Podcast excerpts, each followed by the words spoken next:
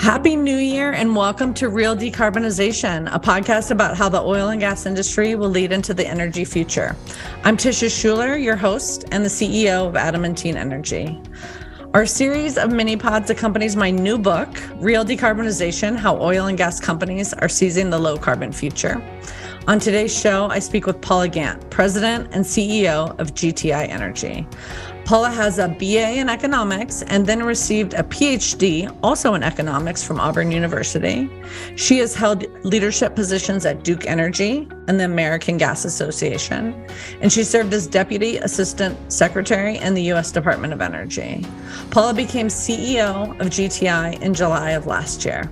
You can learn more about Paula in our show notes. Now, here's my conversation with Paula Gant. Paula Gant, welcome. Thank you so much for joining me on the Real Decarbonization Podcast. Good morning, Tisha. It's always a pleasure to have a chance to talk to you. Well, I've been really looking forward to this conversation because real decarbonization makes a case for companies to develop an actionable 10 year real decarbonization strategy. And your work at GTI Energy is really important to providing ways in which companies can participate. Can you talk a little bit about where you see GTI Energy helping oil and gas companies over the next 10 years? Very happy to. And Tisha, thank you for real decarbonization. It is so timely. And as always, a bold and practical guide for many of us who are trying to sort our way through how we're going to make some pretty serious transition.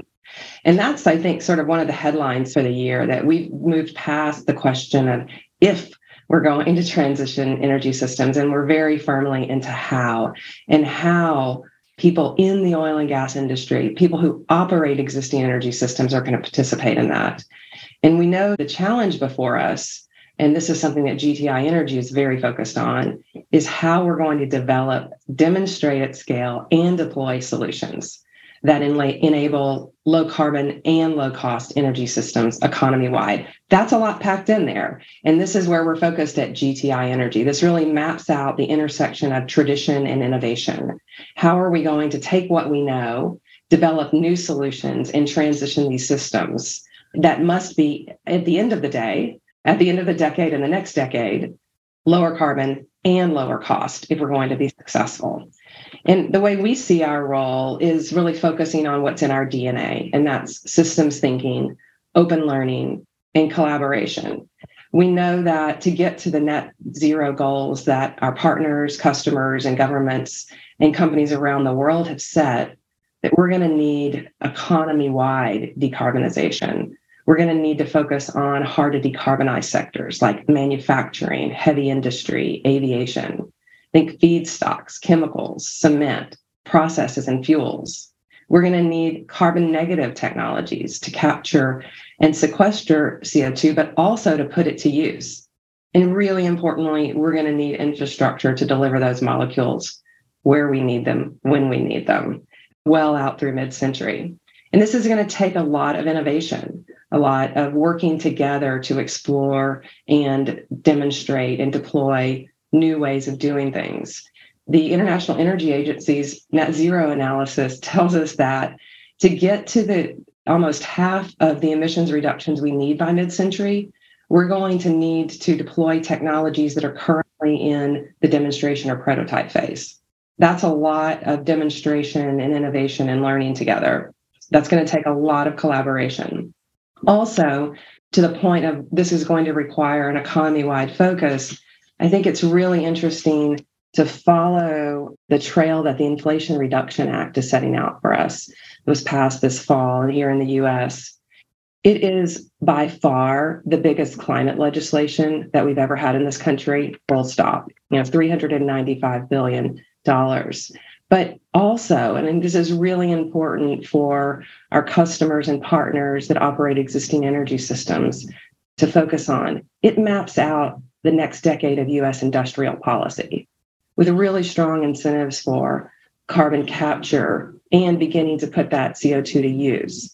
for clean hydrogen production tax credits, for clean fuels production. And it acknowledges very pervasively across this legislation that in order to transition, we're going to need to use existing assets, systems, and infrastructure, particularly if we look at industry and manufacturing. So that's very exciting for us to think about how we can work with our customers and partners who operate these existing systems and build the solutions that are going to shape the lower carbon, lower cost energy systems out to mid century that we see as depending on gases, liquids, and infrastructure. Yeah, Paula, that's such a gosh, there's like 20 things I want to unpack. But before we do that, could you even take that to the next level of innovation? Like, what are some examples of things GTI is working on specifically that may inform this translating innovation into execution at scale? We're focused on building solutions that leverage gases, liquids, and infrastructure. And in particular, I want to talk about one of our technologies for creating liquid fuels. We have a partnership with Shell for commercializing our IH squared technology, which is a process for converting agricultural waste into lower carbon liquid fuels. So, sustainable aviation fuel, diesel, and from this process, we get more than 60% reduction in greenhouse gas emissions. Shell has built a commercial demonstration facility in Bangalore, in India, right now that's producing drop in diesel and sustainable jet fuel, which is really important in energy transition that we have drop in liquid fuels that can rely on our existing liquid fuels distribution networks. We're also looking at how we can support global decarbonization at a community level. Our cool LPG technology offers a bio LPG solution that uses local bio waste as a feedstock. And from that, we can produce a renewable liquid propane fuel that can be containerized, locally accessible, affordable, and used particularly as a clean cooking fuel in developing countries. So think in Africa and India. So this gives us a locally produced fuel that improves public health and air quality while addressing emissions overall. So, very excited about that. I would also note that, and with regard to hydrogen, such a versatile solution for economy wide decarbonization and something that we see, you know, many refer to as the Swiss Army knife, if you will, of decarbonization solutions. And it's important that we're demonstrating with others how to design and build and operate hydrogen systems. So, one that we're very excited about is our DOE's Hydrogen at Scale in Texas and Beyond project, which is a hydrogen proto hub that's already a couple of years along that includes multiple hydrogen production technologies, such as the conversion of renewable natural gas, wind, and solar to hydrogen. And this is used in a fuel cell for critical power generation applications. So think data center, and also to fuel passenger vehicles and even for powering fuel cell aerial drones. So we're excited about these demonstrations of how technologies work in the communities where they're going to be needed. That's so interesting. You just named three innovation efforts that I wasn't familiar with. And I thought I was staying really on top of the space. I think it speaks to the breadth and depth of efforts happening across industry. And one thing you said in your opening thoughts that ties into this is that we're going to require systems thinking and open collaboration. And another area that seems to be changing is that oil and gas companies are willing to work together to source their experience and expertise in these kind of unconventional collaborations. I've had the distinct honor of getting to work with both Veritas and the Open Hydrogen Initiative, which are just these cool, one of a kind answers to these system wide questions. I'm wondering, Paula, if you can tell our audience a little bit more about these kind of collaborations and how you see them fitting into real decarbonization? So at GTI, we really think of collaboration as core to our identity. we very much value and appreciate that we are able to have the trust of government partners, industry partners, and other stakeholders to come together to experiment and learn together. Often competitors coming together. And we very much treasure and value our ability to do that. And we recognize that requires trust. So in everything we do, we try strive for openness and transparency. And the initiatives that you mentioned are great examples of that. We're very excited about them. So this is the Open Hydrogen Initiative in Veritas. They're examples of how we're working with our customers and partners, energy companies, other invested stakeholders to develop foundational elements of carbon intensity and methane intensity accounting, which are as you talk about these toolkits that we're going to need, Tisha, to engage in real decarbonization, this is sort of one of the tools in those kits. Carbon intensity calculation methodologies are foundational for building robust and relied upon carbon accounting, which itself is in turn necessary for informing the decisions that will drive investments. Right now, it's really difficult for investors or energy companies or anyone else to make comparisons across technologies, across supply chains. So, we're working with our partners to develop some of those tools. The Open Hydrogen Initiative is an open source initiative to develop the fundamental methodologies for calculating the carbon intensity of hydrogen production at the facility level. So, depending on the production process, the feedstock, where you are in the world and when you're producing will determine what your greenhouse gas emissions are. And we need ways to use increasingly available information that's coming out of measurement and detection technologies, as well as the actual operation of production processes that to this point have been in demonstration phases in many cases. We need consistent methodologies to turn that information into useful information that investors and regulators can use. And that's what we're doing with the Open Hydrogen Initiative. In short, think of it as how we're going to move beyond the color wheel and talking about the carbon intensity of hydrogen. We can't make investment decisions based on colors. We need something more granular. So we're very excited about the Open Hydrogen Initiative and the over 30 partners that we have involved in that. Likewise, Veritas is similar. It's a collaborative, open initiative that is working to develop a standardized, science based, technology neutral measurement informed approach to calculating and reporting methane emissions from natural gas systems for every segment of the value chain. And it has over 30 companies and stakeholders involved. And we're learning as we go together. And I think that's an important aspect of how we're going to make it through real decarbonization in the time needed. We're going to have to learn together. We're going to have to experiment together. And the more people that we can bring into these collaborative initiatives so that we're all learning from the same experimentation, the faster that we'll be able to move. There's so much that I love in this conversation because you're describing a kind of humility that people don't associate with our industry, but which we get to see in practice every day as we're doing these collaborations that are in uncharted territory.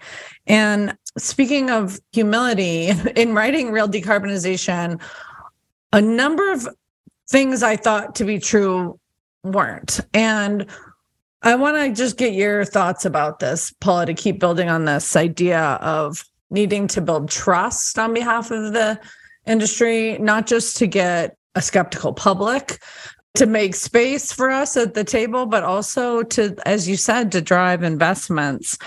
And now I'm really thinking about that world of external stakeholders quite differently. It used to be that as an, an industry, our job was to, to present here's a project or here's a technology and let us know what you think and then we'll proceed as planned. Now i think we're going to be deploying innovative technologies and new kinds of projects in partnership with the public. And you mentioned you know how gti is a trusted convener a trusted resource. I think companies are going to have to really aspire to be co-creators with a wide range of stakeholders from their investors to their local governments to the community members affected. How are you thinking about this idea of co-creation with unconventional partners so interesting to think about it the way that you framed it tisha and it brings to mind a very fundamental aspect of the not just oil and gas industry but the utility industry you know electric and gas utilities every one of the companies involved in that space is dealing with a very complex system that's highly engineered that its operation prioritizes safety of its employees and the public. And that underpins the quality of life for our communities. So it's, it's super complex it's super complicated. So therefore people spend a lot of time designing and thinking about how to get it right. And when you're so involved in doing that you tend to discount or dismiss people from the outside that want to ask questions that are not the right questions or that mm-hmm. seem to not appreciate what you're doing. And that's something for us to really, we're going to have to work at getting beyond that as you're as you're noting in bringing others into our thinking and so that they understand how committed we are to the same outcomes low carbon energy systems that are reliable affordable secure safe and in doing that it really reflects that there are no solo acts that are going to be impactful in solving the consequential problems before us. Just like there are no impactful solutions that require only one piece of technology or one type of expert, individual companies or even small groups of companies alone without in interacting with their stakeholders are not going to be able to be impactful in the time period we require. And I would say would be at a competitive disadvantage following a strategy like that. This is a team sport transition at the speed and the scale that we need to make it over the next couple of decades requires all hands on deck working together and sometimes in competition, but finding ways to work together to understand how the solutions that we're developing can be operationalized successfully with greater speed. One of the things that I am passionate about as a hobby is Formula One racing. And mm-hmm. I love watching the choreography, just even in pit stops, in knowing that what you see is just the veneer on a very complicated system of hundreds or thousands of people making tens of thousands of decisions to that ultimately end up with a driver in a car just extracting that next second of advantage on the track. But there's so much behind that driver in the car and there are systems of systems in these teams, and then these teams collaborating with one another as well as competing with one another. And I think it's a great analogy for energy system transitions and how much we need to do together to really advance the systems overall. It's so interesting the way that you set that up. We have all these engineers doing really hard things. And then we have a world that now wants to participate from a totally different non technical framing.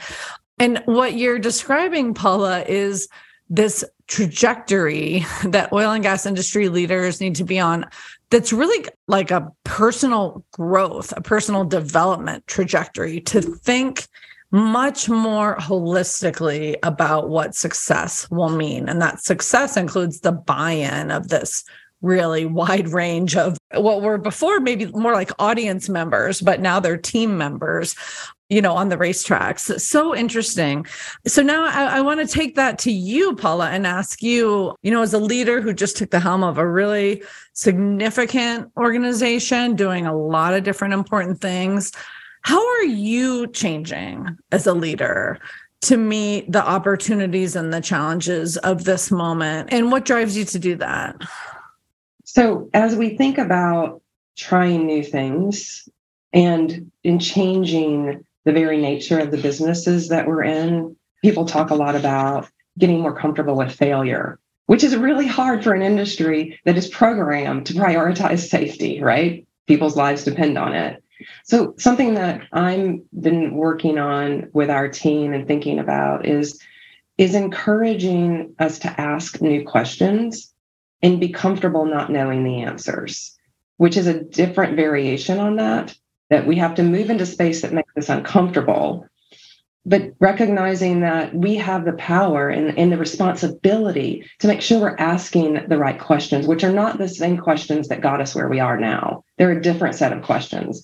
And often, what I talk to our teams about is if you already have the answer to the question, and you're looking at energy transition, then you're probably asking the wrong question. So try again, ask a different question and make space so that we're comfortable not having the answer yet. And then let's work towards the answer.